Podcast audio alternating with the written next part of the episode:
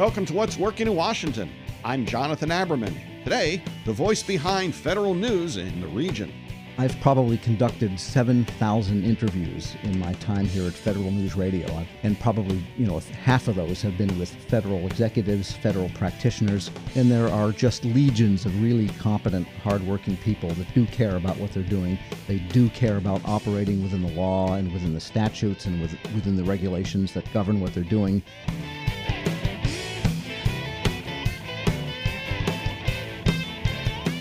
Our next guest is somebody that I suspect you've shared many a car ride with. Is Tom Temin, the host of Federal Drive with Tom Temin. Tom, thanks for joining us. Jonathan, good to be with you. Well, a longtime listener of your show, and I'm sure many of our listeners today are. Tom, you've been covering this beat now, government contracting and government innovation, for 10 years now. Well, I've been covering it 10 years on the air. I've been covering it 25 years, actually, in the publication side before I transitioned to radio. So you've been at it now for 25 years, which I never would have guessed by your youthful appearance. I just want to add on our for our radio audience. Well, I started right after my bar mitzvah. I'm glad something good came out of it. But over the last 25 years, what's been the part of this community that has changed the most as you've covered it?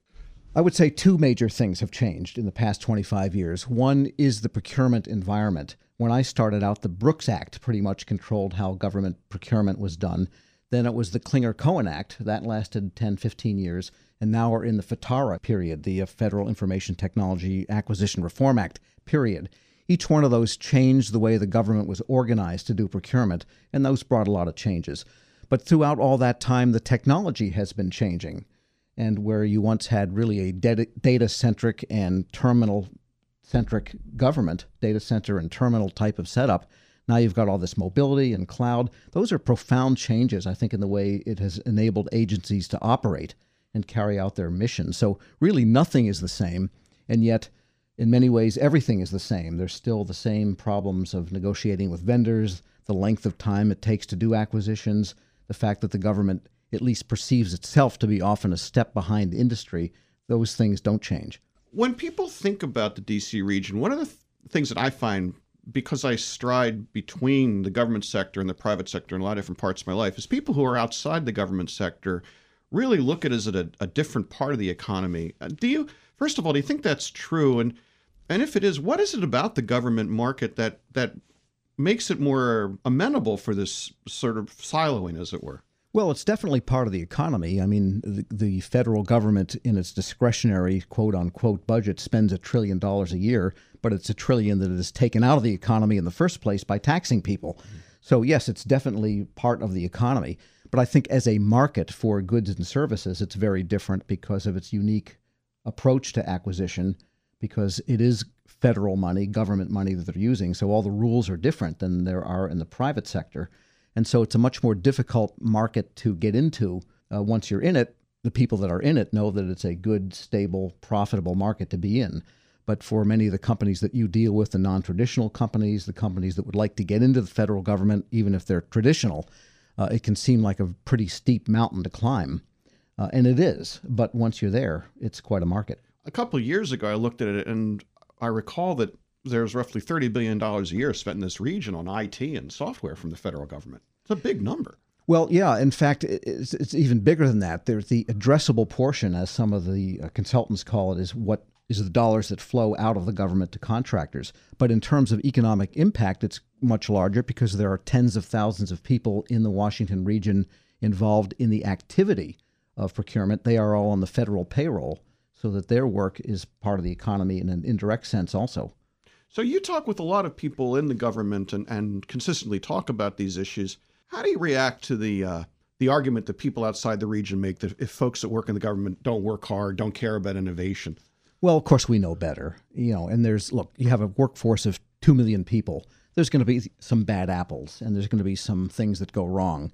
But I've t- probably conducted seven thousand interviews in my time here at Federal News Radio. I've I did the math not too long ago and probably you know half of those have been with federal executives, federal practitioners, and there are just legions of really competent, hardworking people that do care about what they're doing. They do care about operating within the law and within the statutes and with, within the regulations that govern what they're doing, and have a real good sense of public purpose. So, yeah, I mean, the, the bad stories make the news, but I still think I really believe them to be the minority. Well, what I've heard, and you may even had him on your show, Mike Daniels, one of the uh, the founders or leaders of SAIC.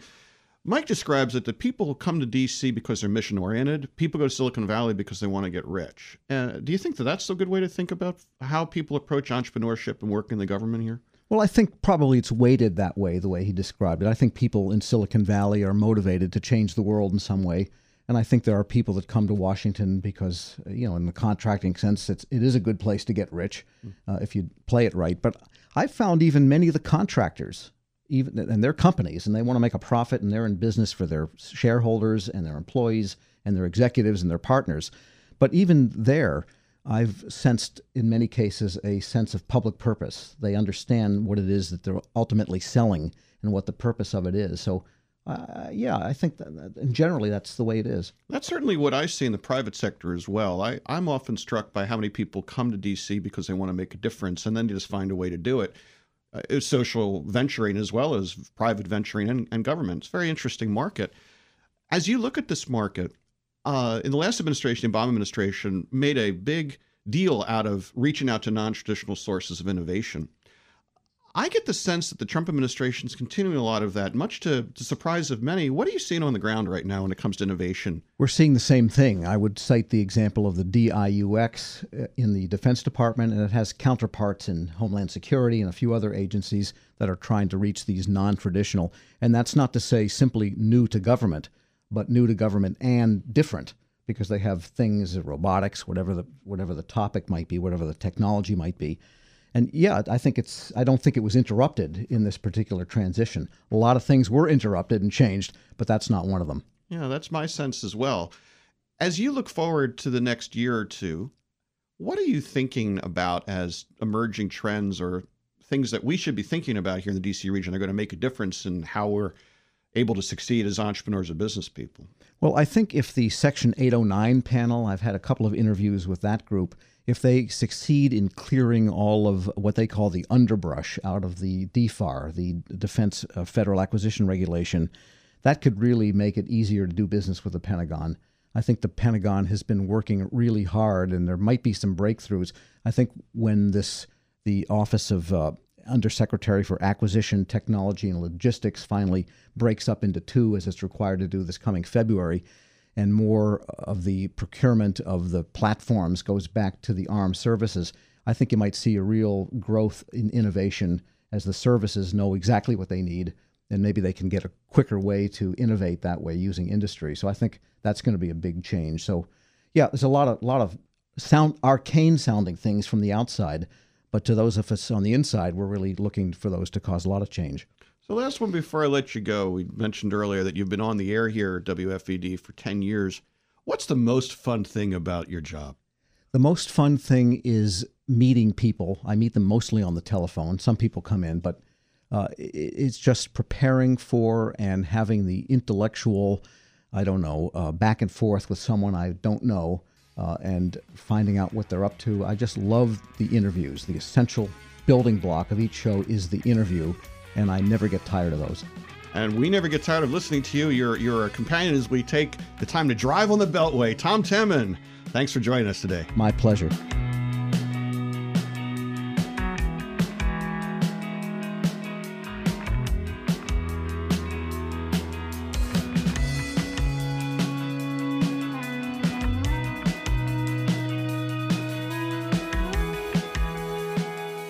Thanks for listening to What's Working in Washington. A special thanks to our sponsor, Eagle Bank. How do you get to be number one in the DC area? Eagle Bank did it by putting relationships first. They're flexible, involved, responsive, strong, and trusted. Eagle Bank's goal is your success.